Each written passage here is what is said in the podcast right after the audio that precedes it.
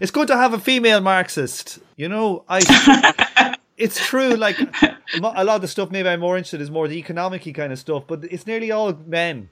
Yeah, I know. I've lived with this for a long time. Look at look at the index of my book and how few female names there are there.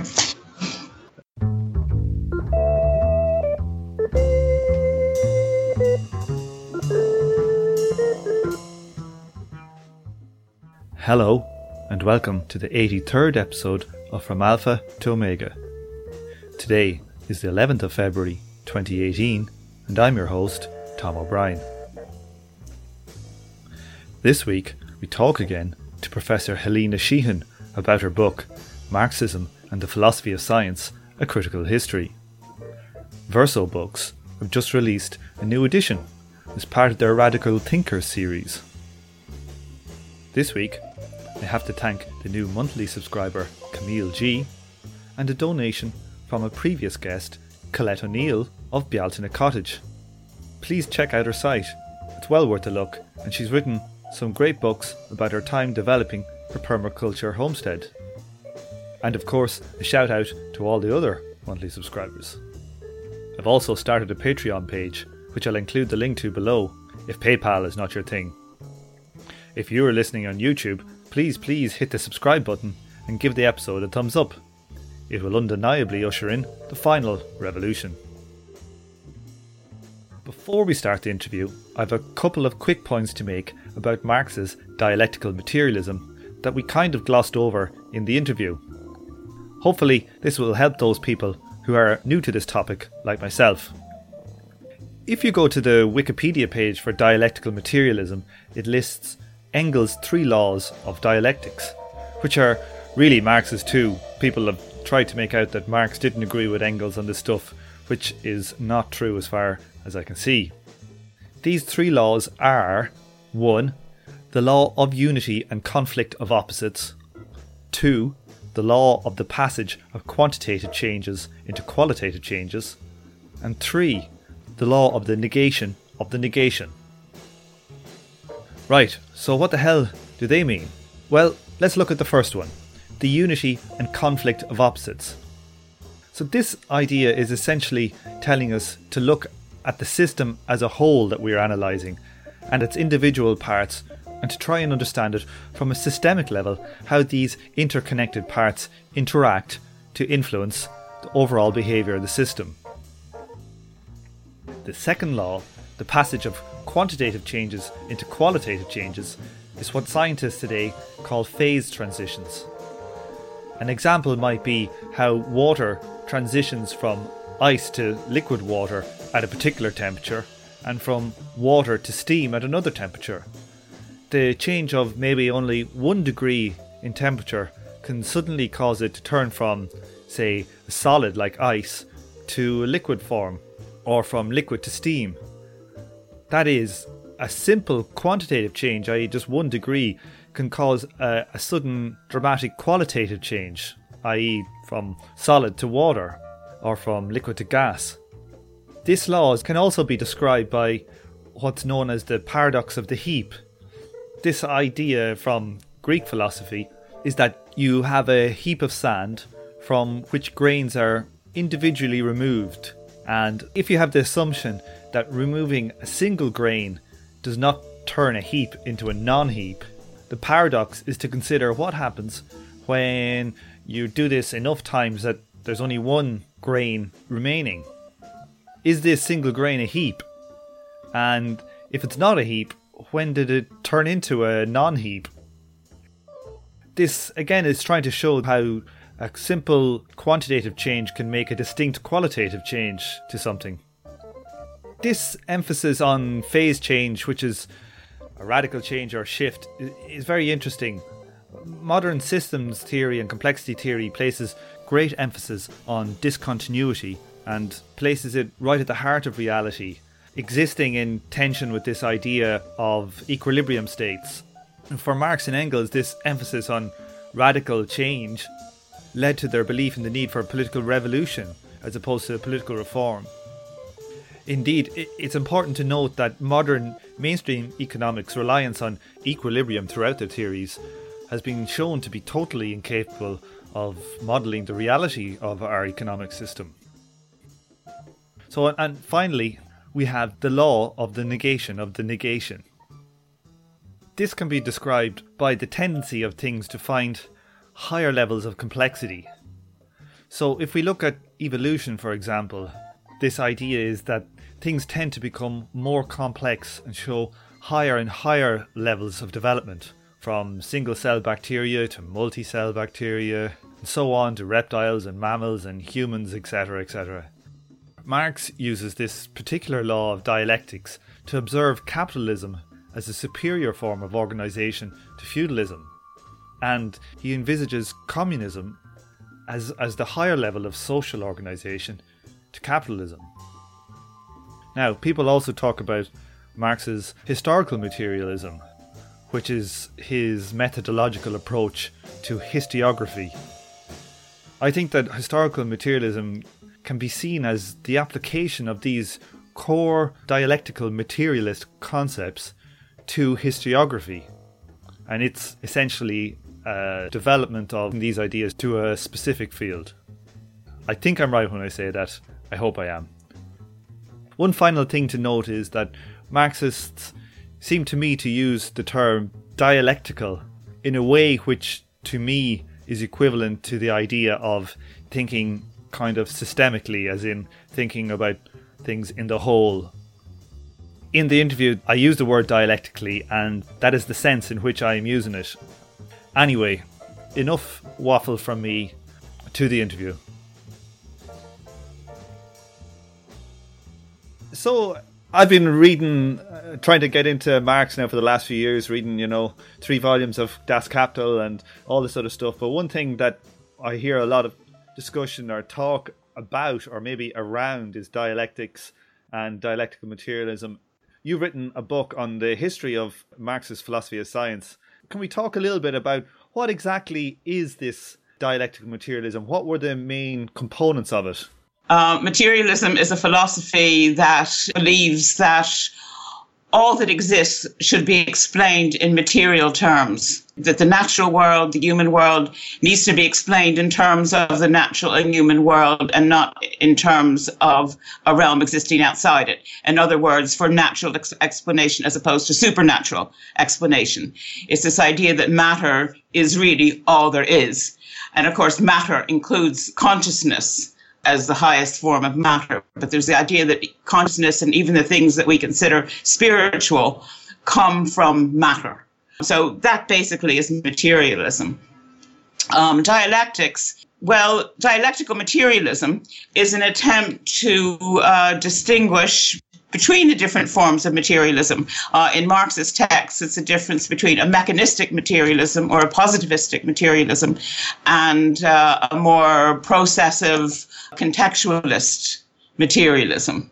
It's a higher, a more complex form of materialism really, because um, positivism uh, mechanism tends to be a more reductionist form of materialism, just, you know, matter as, as bits of things. It makes it hard to explain the interconnections between all the, the fragments of things and the dynamism between all of the various things and uh, and the creation of uh, higher and higher levels, interactive levels, higher and higher forms of matter. So this is this is where the term dialectics comes in. I use the term dialectics fairly sparingly because there has been a tendency to use it in a kind of mystifying way and even sometimes in in the history of the left in a kind of politically opportunist way. Um, I note in my book that uh, during all the twists and turns of the Comintern, when policy lurched on policy to its exact opposite next day, and some kind of honest comrade would ask, "How could this be?" Believing in you know common sense logic um, and empirical facts, he would be told, "You're not thinking dialectically, comrade." Uh, and was a kind of mystification of, uh, you know, um, justifying what couldn't. It was a matter of justifying what couldn't easily be justified. So what I mean, what I think what I would rather say sometimes instead of saying dialectical would be intercontextual, dynamic, that kind of thing, a, a relation to the interconnectedness of things and the dynamism of things. So when someone like me goes and looks on, say, Wikipedia about what is uh, dialectical materialism, they tend to put three kind of major points. I was wondering if you could discuss them when these are the points I think that Engels put forward and when he was writing about dialectics. These three laws of dialectics, you mean? Quantity, quality, negation of the negation. What's the other one? Um, in um, Communist Party classes, Marxist philosophy usually begins with these three laws of dialectics, and it always reminded me of the Catholic Catechism. Uh, you know, there, there's a, a, certain elementary truth in it, but it's always seemed to me the wrong place to start. Why is that? Well, I wanted to, I thought the natural place to talk about, you know, what was Marxism uh, wasn't about, you know, kettles boiling, but about forces of history and the relationship of philosophical to socio-historical forces. And I would start when I was lecturing on Marxism, and I wasn't sort of confined to, you know, the Communist Party syllabus with why did Marxism arise in the stage of history? But of course, this was in terms of already teaching the history of ideas um, and the relationship of previous ideas in the history of philosophy to the socio-historic forces that gave rise to them. And I saw Marxism as emerging on the stage of history as being the beginning of a voice from below, uh, as a voice of those who labored in formulating a worldview uh, and speaking on the stage of history. So I thought that was the more you know logical appropriate place to start i just thought it's not that i i, I don't think that the three laws of dialectics are nonsense um, but i just think that the way they played out in uh, Marxist education uh, for several generations. They, it's just tended to be too catechetical. What do you mean by that?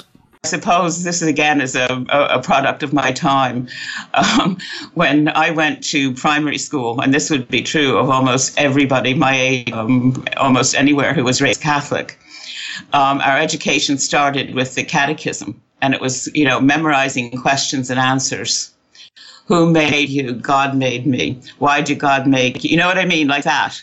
It's kind of memorized questions and answers. And sometimes, you know, uh, when memorizing the Ten Commandments, uh, when we didn't even, you know, understand what the words meant, like thou shalt not commit adultery. We were six years old, and know, it was it wasn't the kind of world where anybody explained what adultery was.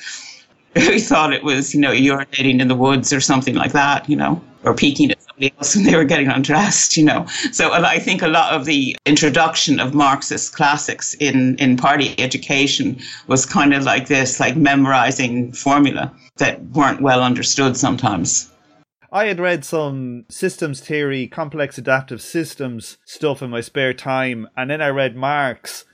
And when I was came to reading Capital, I, I found them very similar in their style as in you know looking at things from a systems level and looking at the interaction. Yeah and the, and the connection of all the different parts and how different phenomena can come from you know the interaction of parts and stuff like this. So when i read these dialectical laws when i read them i was like my god this this to me is like a, a 19th century version of systems theory essentially. That's kind of what it felt like to me. Exactly yeah because it's very systemic. Marxism is very systemic, and it's about everything. Exactly. Compare it to like if you study marginal utility theory in school or economics. I did a, a maths degree, and we did some mathematical economics, and it was I found it amazingly kind of positivist or whatever. It was very little to do with what the real world was. Say compared to Marx, when you read it, you feel like you're getting a complete systems view of the system so when I read these laws, I just I, I found it it kind of clicked with me for what my instinct was for what Marx was trying to do. Yeah, that makes sense. That makes sense. This is really my attraction to Marxism because um, I I wanted to have a complete worldview. I wanted to have a way of thinking that was a thing. And of course, I came from this. You know, I came from Catholicism and it explained everything. And then that fell away for me. I ceased to believe in it and uh, you know, I I you know went from one thing to another. I I I searched very thoroughly. Um, there was like a decade between when I stopped believing in Catholicism and when I started believing in Marxism.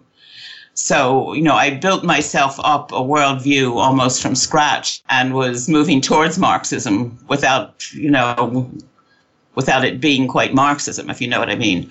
Um, I sort of went through the whole history of philosophy in my head. From the, I, I felt after I lost my belief in Catholicism, first of all, I felt, you know, as if I had fallen into an abyss because it was the basis for my thinking about everything. And so I had to lay foundations and learn how to think about everything all over again. And so I very systematically studied the history of philosophy as a way of working my way through that. And I felt in some ways as if I was sort of emerging from feudalism into modernity, because a lot of, in a lot of respects, the Catholic worldview, even in the 20th century, was still very feudal in its mentality. Um, and so I, you know, went through all the histories of the modern period and came to Marxism. But I'd already worked out a worldview that that I called uh, naturalistic. So it was about you know natural as opposed to supernatural explanation uh, that was contextual, that affirmed that the interconnectedness of things and that was processive. I didn't actually get these directly from Marxism, but from, say, American pragmatism, uh, naturalism, process philosophy. I was very into John Dewey. And at the same time, um, I became active in the left. Um, I'm a child of the 60s, and I was in American universities in the 1960s, and there was this whole atmosphere. Well, first, there was an atmosphere in the Catholic Church this uh, questioning that began with Vatican II and was some of us that initiated a process of questioning that took us right out of the Catholic Church and also into secular universities. Uh, but it was just an atmosphere in the wider culture in the 60s that was questioning everything. Just everything was up for grabs. Everything had to be rethought politically uh, and, and philosophically. It wasn't only that Catholicism fell away for me, but my whole belief in America and the whole Cold War political mentality fell away for me too. And so I had to rethink absolutely everything from the ground up, from the most basic, you know, philosophical premises to um, the various ideological positions, the political ideologies that were playing out in my time. And I went through that very passionately and, and very thoroughly in the 1960s. And eventually it brought me to Marxism, but not until the early 70s. I, I actually only became a Marxist when I came to Ireland. That's uh, that's unusual. How did that happen? Yes, I know.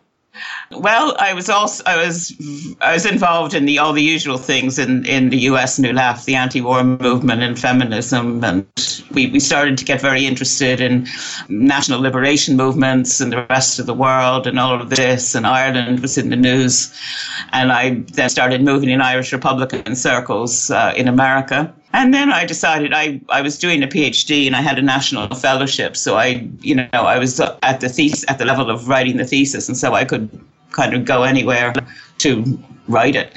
So I got a one way ticket uh, to Dublin, not really knowing quite what I would find, but I, I wanted to, uh, to look at the Irish left. And so I went to 30 Gardiner Place my first day, and I was uh, involved in the official Republican movement and um, that was uh, in the process of becoming Marxist. Uh, there was a debate about various positions, but there was a, a lot of focus on Marxism. Of course, this was after the split. So this would have been the official IRA versus the provisionals. Yeah, um, and of course that's why the split happened was that you know um, one part of Sinn Féin IRA were moving to the left, and some even moving towards Marxism, and others just wanted to stay with armed struggle and Catholic nationalism. Uh, they're the, the provos and the officials were the ones moving to the left. So that split had already taken place by the time I came, but I was very definite that I was joining the officials. So I was very active in the officials. That's actually where I became a Marxist. But I was leading up to it for a long time, if you know what I mean. So in your in your book you go through a lot of reasonably high profile scientists that became dialectic materialists. Did it have much of an effect on scientific development both in Soviet Union or was it just something that was their hat was tipped towards it, you know, they tipped their cap to it? And in the West did it have much of an impact? It had a huge impact in waves. when I started studying this in the 1970s, I became very fascinated with British Marxism in the 1930s. Um, and scientists um, such as John Desmond Bernal, who was incidentally from uh, Tipperary, um, and uh, J.B.S. Haldane and uh, Hyman Levy. And, you know, these were world class scientists. They were fellows of the Royal Society in Britain and uh, they were internationally known. Also, there were movements such as that in France, so Paul Langevin and uh, Frederick Joliot-Curie and uh, people like this.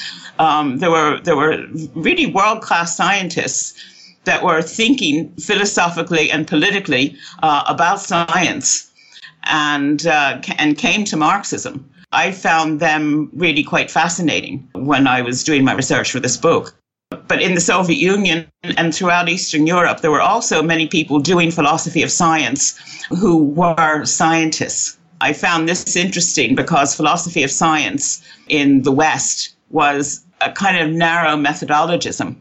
Whereas in the East and, and in the West, where people had were doing philosophy of science under the influence of Marxism, it was a bigger thing. It was more about worldview and not just methodology. To think about the world and and to draw philosophical conclusions from the results of the natural uh, and social sciences, and an argument that Marxism could do this in a way that other philosophical positions couldn't. How much idealist baggage was there in the materialist dialectic? To me, when I, I read some of the stuff about it, it, it seems very Hegelian, and that stuff tends to kind of turn me off or hurt my head. I never can understand what's going on. The, the language of it seems quite quite idealist compared to how materialist the actual ideas were. Yes, it's a tension in the history of Marxism. And itself out in different thinkers in, in, in different ways. There you know, different degrees of emphasis. But Marxism does come from the whole history of philosophy through Hegelianism. Uh, because Hegelianism is um, has a strong emphasis on process and on the whole rather than the parts, just the parts. And of course, this is a very strong thing in Marxism. And uh, and Marx and Engels themselves came through the Hegelian tradition. Then there's this other stream which puts more of an emphasis on empirical knowledge and the results of the natural sciences. Now, Marxism is a synthesis of these two tendencies uh, a tendency to put a lot of emphasis on empirical investigation and particularly on, on the results of the sciences and to generalize that upward. But it also is part of this philosophical tradition emphasizing the whole, and different thinkers combine these aspects in different ways.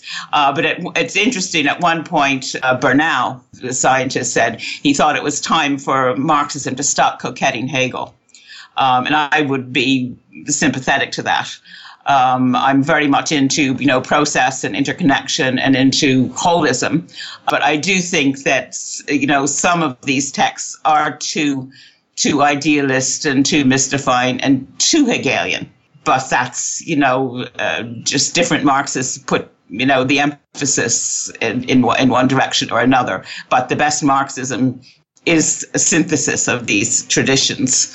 Um, if you remember, since you've, you've, you've read my book recently, um, in, in the early days of the Soviet Union, there was a debate that was precisely this between the, a group who were called the mechanists and the others called the Deborinists. But it was, you know, the, the Deborinists were, were uh, more Hegelian and, and more, more in the Hegelian direction and emphasizing more the dialectic, whereas the other group were more into the empirical sciences and, and, and emphasizing materialism.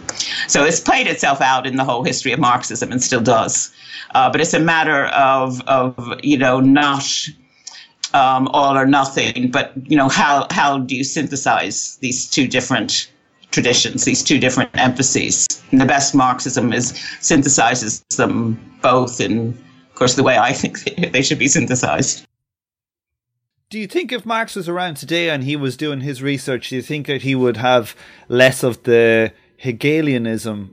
Well, I, I, I mean, maybe the Hegelian language. I don't know. I think I, I don't think that way. I think that Marx was a man of his time. Uh, he came, you know, through the period that he did um, in in German intellectual life, where you know the, the Kant versus Hegel was the big debate, and they came down on the side of Hegel, and that was his intellectual development. But then again, it, it doesn't need to be mine, uh, living in a different century. I mean, it's part of mine know what I mean? But I, I'm I'm not where he was. I didn't come through it in the way that he did. You know, there there are you know decades. It was more than a century now, or further into the actual development in, in all fields, including in the, the natural sciences you know just because you know it was just because it was that important to Marx and Engels doesn't mean that it needs to be from me even though I consider you know, the way I think to be in continuity with the way they think. So it's been part of an intellectual tradition. Um, but I, Hegel does not need to be for me what he was to Marx. That makes a lot of sense. Let me ask you this. Today, when I hear people discussing about uh, dialectical materialism, very little of it seems to be be about science. It seems to all be about dialectics with Hegelian language. It seems to have l- lost the focus on the science. I don't know. If, is that a fair comment? I think it is. Um, I regret this myself. I've been, you know, going to various conferences in the last decade, for example, say the historical materialism conferences in London, which are fantastic, very broadly based and covered a wide range of topics. But in the philosophical sessions, well, it's beyond those conferences, it's a bigger thing than that. But I think there's an assumption among contemporary intellectual Marxists that there are two streams, uh, the Althusserian and the Hegelian. And I find this extremely alienating because I am definitely neither of those. Um, and yet I don't think what I am is something marginal. I think that, you know, what I am is something much more the mainstream tradition than either uh, Althusserianism or Hegelianism uh, a lot of it is a, a, failure to pay the kind of attention to science that previous generations of Marxists did, uh, and I, I regret that. Another a good reason why there's another edition of my book. I hope people will, you know, think more about you know this other this other tradition, which also you know includes you know lots of debates and and you know people pulling this way and that way, but certainly with uh, much more uh, attention to to science than is there now. Yeah, I was going to go to the conference a couple of times and I just couldn't do it the last few years. But I was looking at the, the list of all discussion and, and the lectures that are on would I be right in saying there wasn't? Would there be not even one on modern science? No, that isn't true. Um, there, there's a stream going through there. Maybe not every single year. There, there there's usually some stream uh, going through it. In fact, I've, I've been directly involved um, several years in, in speaking about that, being on panels speaking about that. What percentage would you think it is of, of say that? Well, it would be minor. It wouldn't be a, a it wouldn't be a strong presence. Some years it's stronger than others. But um, I'll say this from the beginning that it was part of their conception of what they wanted the historical materialism conference to be. I was contacted very early when that first started, you know, asking me could I speak at it, and it wasn't so much because of me as because they wanted this dimension to be incorporated in it. So it's more a reflection of how few people there are uh, working in the area these days than you know their own intentions because the, the, the program of the conference is formed by you know who who comes forward to do what. It is a small percentage of people who, who have come forward to speak in that area and to form panels in that area. So it's a reflection of the wider state of things. I found very interesting reading your book the importance that Darwinism had for Marx and Engels yeah, it's, it's part of this whole orientation to, you know, keeping your pulse on the, the, the, science of your time. Of course, that's harder and harder to do in our times because there's so much more of it and it's so much more complex. But that definitely is uh, is is extremely important in in the thinking of, of of Marx and Engels, and of course the whole idea of evolutionary development, not just in the biological realm, but in the socio-historical realm, this is core, absolutely core to Marxism as a way of thinking.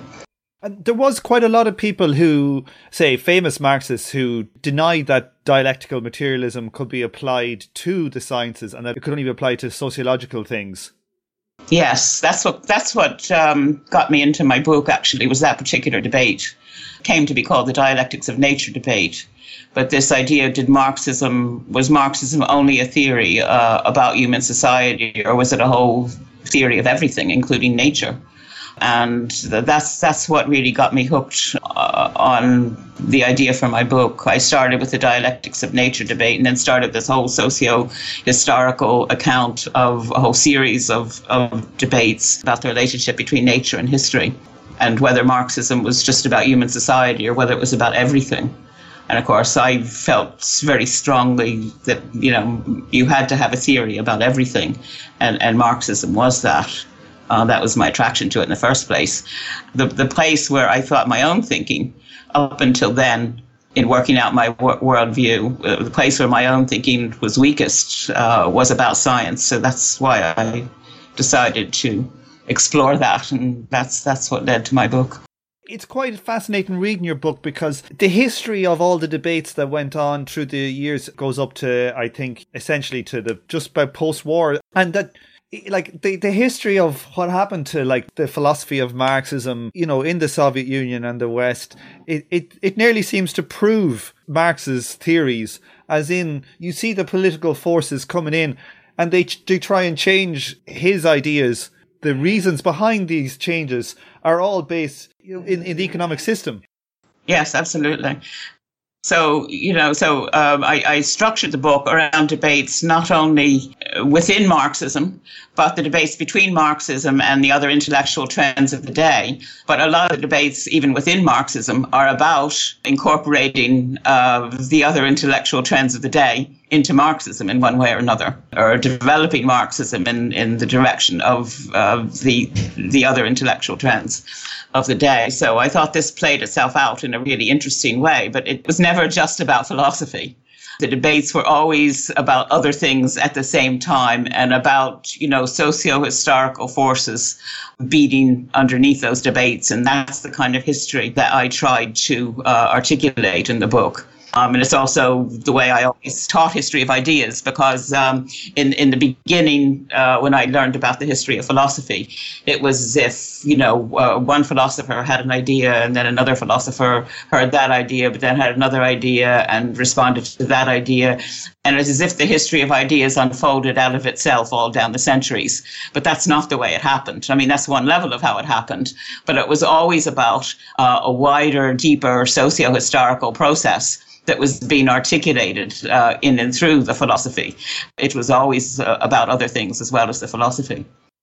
Yeah, it was interesting that you have a big chapter in there about how there was a lot of debates and trying to meld Kantian epistemology into dialectical materialism. When I read those debates, I'm also thinking at the same time about, say, the German Socialist Party, the SPD or whatever. There was a kind of a split between the revolutionaries and the Social Democrats. And it nearly seems like not strictly split down those lines, but you can see that argument is also this other argument at the same time. Exactly. They were they were very they were interconnected, not in a simple way, in a fairly complex way. But you could see and, and sometimes there were interesting crossovers. But you know, the, the people who took the, side of Bernstein rather than Kautsky in the, the political debate also took the Kantian side rather than the more orthodox Marxist side in the in the philosophical debates. It's, it's you know quite interesting how that unfolded. Yeah, I was just reading some reporting on some scientific research there and it was this guy he's this idea about the origins of life and how it evolved. And so he, he's kind of set up these computer simulations where they're simulating a big mm-hmm. vat of different mixtures of different chemicals okay? And then they have a heat source or a sun or equivalent or whatever hitting these guys and observing what happens to the structures that develop. And you can see that certain kind of characteristics evolve that are higher order chemical reactions which are used to increase entropy.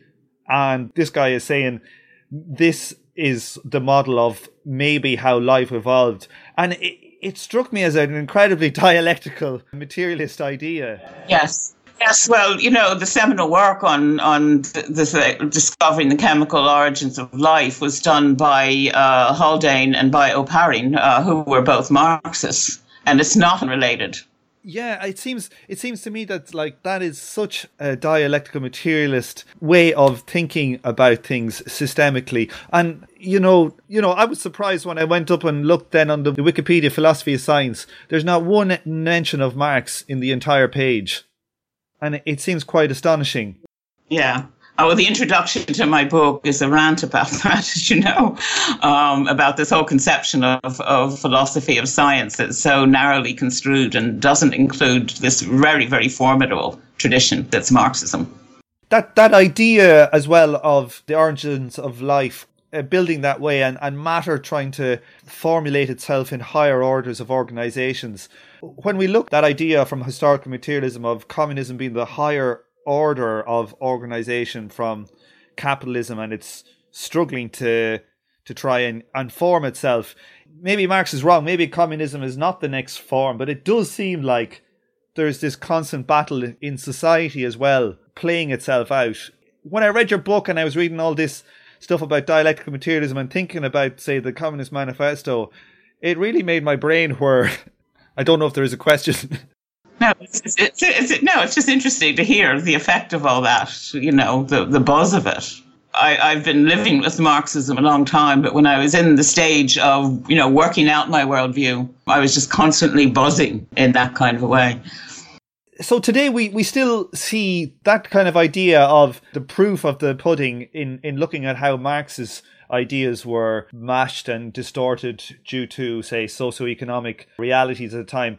We kind of see that continue today, like with well, the... developed, developed as well. As, uh, sorry, developed as well as distorted. You know what I mean? It was, but there was positive and negative in the onward history. Not everything that's of value in Marx was already there in Marx and Engels. That's that's very true. Uh, we see, like, say, you know, this kind of development of postmodernism and Marxism, which is I don't oh, know yes. if it's dominant now. It it may be dominant in most kind of pop Marxism things that you might read. So it, it, you see it's playing itself out again now in in a new form. Exactly. Yes, it's true. It's very, very true. That's that's the version of this in our times.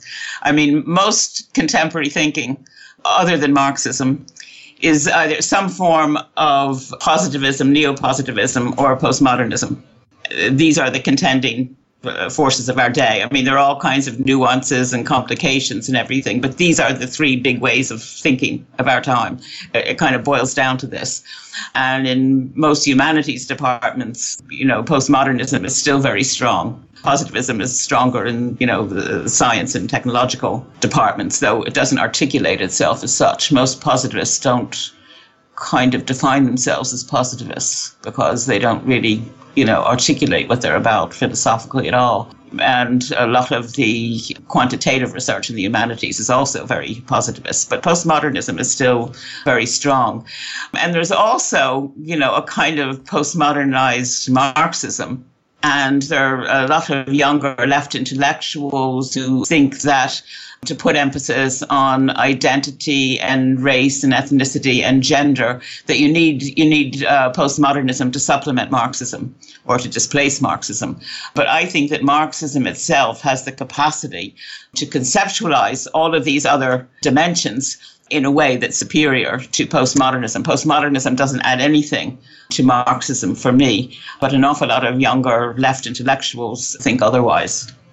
I also find it kind of striking as well from knowing what little I do know about philosophy of science. Say somebody like Kuhn and his idea of paradigm shift. How much of that is just been stolen straight from Marx and just repackaged? It's an inferior explanation of the history of science and how it's developed to what was already there in Marxism. But because so many scientists and people interested in science knew so little about Marxism or knew so little about actual history, that uh, Kuhn came along and talked about people doing normal science, and then you know all of a sudden it was a paradigm shift.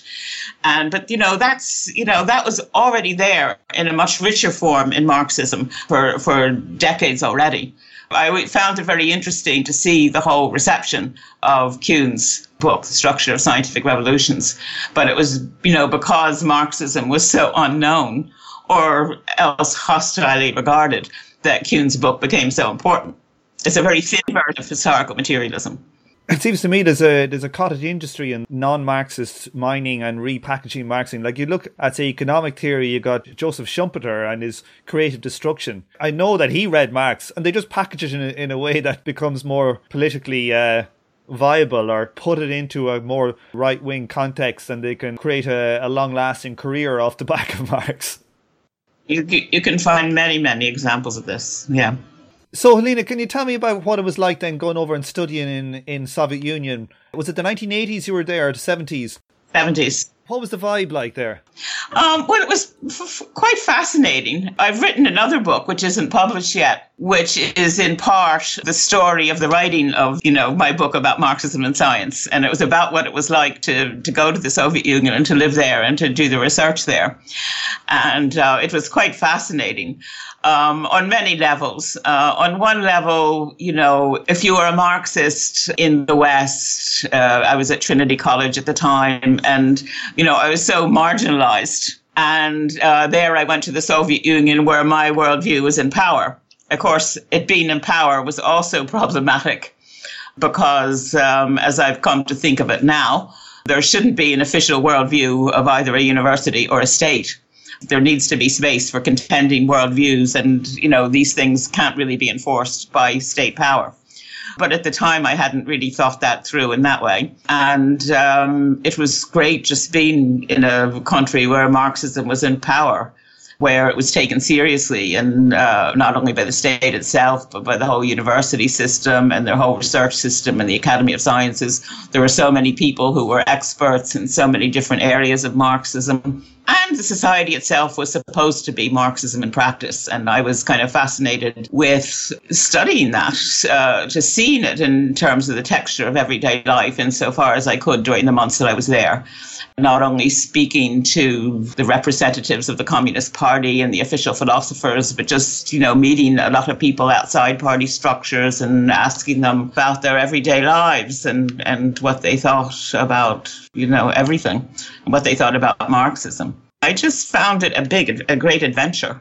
I just woke up every day with so much to discover, both in terms of my research. I was researching those debates of the 1920s uh, when I was there, but just in terms of thinking my way through what kind of a society was the Soviet Union in the 1970s. You know, I was quite relentlessly honest in the way I did it. I didn't always come to the conclusions to which I wanted to come. I came across a lot of the people who were the precursors of uh, Glasnost, um, and that gave me a lot of hope uh, about the future of the Soviet Union. So it was absolutely fascinating. It was a great adventure. In, in your book, you detail a lot of the Stalinist period where people started disappearing and ending up going to the gulag or whatever or worse, and how it affected, you know, the philosophers in different universities and stuff like that. I thought your writing was very good. There's some very strong words in there. You know, my generation is nobody has been to the Soviet Union. I feel like it was kind of a, a great disaster, the Soviet Union, for Marxism. How, how do you feel about it? I feel overall, throughout its uh, the decades of its history, overall, I think there's more to defend than to denounce. I was always pro-Soviet, um, and still am which didn't keep me from being called anti Soviet within the Communist Party. Um, I was critically pro Soviet. I saw a lot that was uh, deeply disturbing. In fact, a lot of what I wrote really shook me very deeply. It just shook me to the depths at times, if I'm honest, uh, particularly the parts to which you're referring about how the debates about philosophy and science were connected to the purges. And I had to imagine for myself the whole texture of everyday life, not only for the philosophers and scientists, but, you know, everybody in the Soviet Union during that time. It was very disturbing. And I had to think about the reasons for it. Um, I didn't think it was um, simply because Stalin was a megalomaniac. I think he became one. But I think that, you know, this reached too wide uh, too widely and too deeply into the society, and and you know nothing that big can be explained by what any one man was or wasn't. So I had to think about that, and I think that a lot of it had to do with the Soviet Union, with Russia at the time of the revolution being underdeveloped, with this big gap developing uh, between the goals they wanted to achieve and the level of development that they actually had achieved. There was a kind of frenzy that set in about that. There was also, there also the conditions of hostile encirclement. And, you know, in, into that, there were some very real debates. Um, for example, I dealt with the whole Lysenko controversy. But, you know, it, it wasn't just that, you know, Lysenko was a, a charlatan and he falsified scientific results or he was, you know, just uh, under so much pressure to produce, you know, new forms of winter wheat and all of that. Is that there were very real tensions between nature and nurture between heredity and environment that had played out before and are still playing itself out now. And uh, there was also in the higher science hadn't yet been resolved between genetics and evolutionary theory. And all that came into play all at once. So, you know, I tried to do my best to articulate the complexity of all of that, but not to shrink from the very real tragedy of it. A lot of the tragedy was rooted in, in very, you know, progressive impulses. I found a new communist podcast that I really like called Swampside Chats. If you're interested, you should check it out. It's very, very good. And it, they were discussing, you know, how Marxists talk about the system and the politics and all that. But then when they look at, say, someone like Stalin, they revert to the great man idea of history. Exactly. It struck me quite hard because I think, you know, probably a lot of the same flaws were starting to become evident from my limited knowledge from some of Lenin's actions. And it struck me thinking about it a lot now over the last weeks that it seems like a lot of the problems that developed in the Soviet system, they had managed to perform a revolution and take power and state power, but the country was not sufficiently socialist or communist that it was impossible for them to do things without force because force was their only way of doing it when people weren't exactly on their side largely probably maybe in the in the peasant areas. And that the only option they had was either not to be radical. If they wanted to be radical they had to be brutal. The seeds were sown in it yeah, this was a debate. This is a debate in the whole, you know, history of Marxism, and it's, you know, it's it's popped up again in dealing with the whole centenary of the uh, October Revolution, to which we've been devoting a lot of time and attention in the past year. And uh, this was the, what you've articulated there is the Bolshevik argument. It was the Lenin, uh, a lot of it was Lenin's argument at the time. But I think that is something that you know subsequent generations of Marxists have to uh, cast a critical eye on. Uh, I think that you know they, they they said that and they did that in good faith. Uh, and for good reasons. But I think a lot of the subsequent history of this, it sowed the seeds of a lot of the tragedies of the subsequent history of the Soviet Union. And uh, I think that, you know, whatever about what the Bolsheviks did or should have done, that we have to put the emphasis on winning consent. We can't, you can't bring socialism in by force. Yeah, and it seems to me to be like that let's assume the best of people that they had did these radical and many times brutal acts then justifies the means type of thinking. That it seems to be for all these experts like Lenin who've read Marx and studied and written works on dialectical materialism and Stalin who's has his short book on dialectical materialism that it wasn't very dialectical thinking Sometimes, yes, it's true, and and I think this whole thing about whether the end justifies the means uh, is very problematic as well. But I think that's that that they went with that, yeah. And the other thing is, just from my own personal life experience, I, I I've worked in different corporations and stuff, and what I've found a lot of times is that like how crappy a place to is to work, it tends to come from the top. The ethos or just the general feel in a place and the way people are treated tends to filter from the top and the philosophy of the capitalist firm or whatever. Yes, it's true. Yeah. Similarly, this idea of how can a party suddenly attract a whole load of people that are willing to do this type of stuff? Like it feels like that there had to have been some kind of problem with that organization, the Bolshevik organization, from the get go, that it, it could attract people willing to do such things. That maybe that's maybe I'm I'm thinking of too much of an idealistic point of view that it, it, it just comes from the top. But I think the thing with Marx is that people do have the ability to act in history, so it's not just all determined. But it just feels like to me that it's a combination of the two. Well, the, the, Bolsheviks and then later the Communist Party of the Soviet Union, other communist parties, they attracted different people at different stages of the development.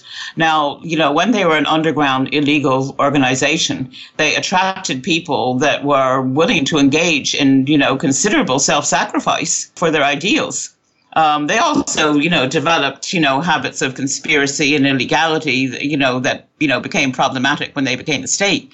But, you know, um, on the whole, it attracted people um, of, of, very high caliber. The problem is, in, in, in subsequent decades, after the, the, Communist Party became a became a party of power, that it attracted people who were careerists and opportunists and you know time servers and all of this, who would not have become communists in conditions of illegality, and they're the more problematic element.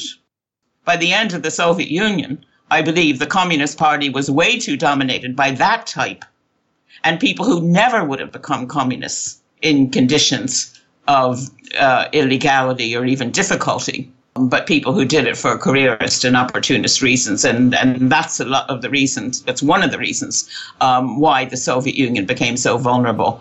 Um, a lot of the people who were involved in, in bringing it down from within were the people in the Communist Party apparatus themselves as well as you know the the main reason why the Soviet Union fell was the pressure of the global system on it from outside but there were these internal forces as well. And they saw uh, a better career path for themselves on the other side of this uh, by being integrated into, you know, global capitalism.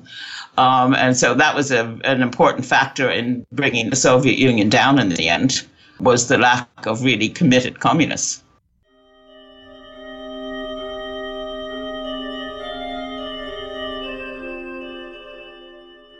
On this episode, you heard the theme tune The Order of the Pharaonic Jesters by Sun Ra and his orchestra, and you are now listening to Shane Brennan playing Bach's Pastoral in F major, part 3. We finish with Professor Sheehan reading an extract from her book Marxism and the Philosophy of Science, a Critical History, on the failings of Bolshevism and Stalinism. Please like, subscribe, and leave a comment. If you are going to comment, please do it on the YouTube channel, as Podomatic's commenting leaves a lot to be desired. Thanks for listening, and I hope you join me for the next episode of From Alpha to Omega. But how to balance the historical accounts? How to weigh these events vis a vis what went before and what went after? The major question is that of continuity or discontinuity in assessing the relationship between Bolshevism and Stalinism. At one end of the spectrum is the continuity thesis, which has constituted the academic orthodoxy of the Western Sovietologists for many years and has been the dominant view among many anti communist authors. Ironically, close to this is the CPSU position, expressed in the reply of the Soviet journal Kommunist to the French communist authors dealing with the purges, the Soviet authors declare. Contrary to the allegations of the enemies of socialism, the personality cult was unable to disrupt the operation of the objective laws governing the socialist system of society. It did not alter the profoundly democratic, truly popular character of the system or the leading role played in it by the working class and its vanguard, the Communist Party. At the opposite end, there is a discontinuity thesis enunciated most forcefully by Trotsky's 1937 declaration. The present purge draws between Bolshevism and Stalinism a whole river of blood. A somewhat intermediate position is that of Victor Serge. It is often said that the germ of all Stalinism was in Bolshevism from the beginning. Well, I have no objection. Only Bolshevism contained within it other germs a mass of other germs. And those who lived through the enthusiasm of the first years of the first victorious revolution ought not to forget it. To judge the living man by the death germs which the autopsy reveals in a corpse, and which he carried with him since birth, is that very sensible. On this matter, Serge is probably closest to the truth, despite the shallow evasions of those who are afraid to face the full consequences of it. The discontinuity was enormous, for the most fundamental principles of the revolution had been flagrantly violated and overcome by arbitrariness, ignorance, and incomparable baseness. Those who made the revolution had been cruelly and cynically swept aside and replaced by a newer element, without traditions, without principles, without standards, without scruples. So much had been built and so much destroyed. The revolution had triumphed and brought equity and enlightenment on a vast scale where previously there was none. The revolution had not only pursued higher knowledge, but had drawn into the pursuit the masses that had heretofore been excluded.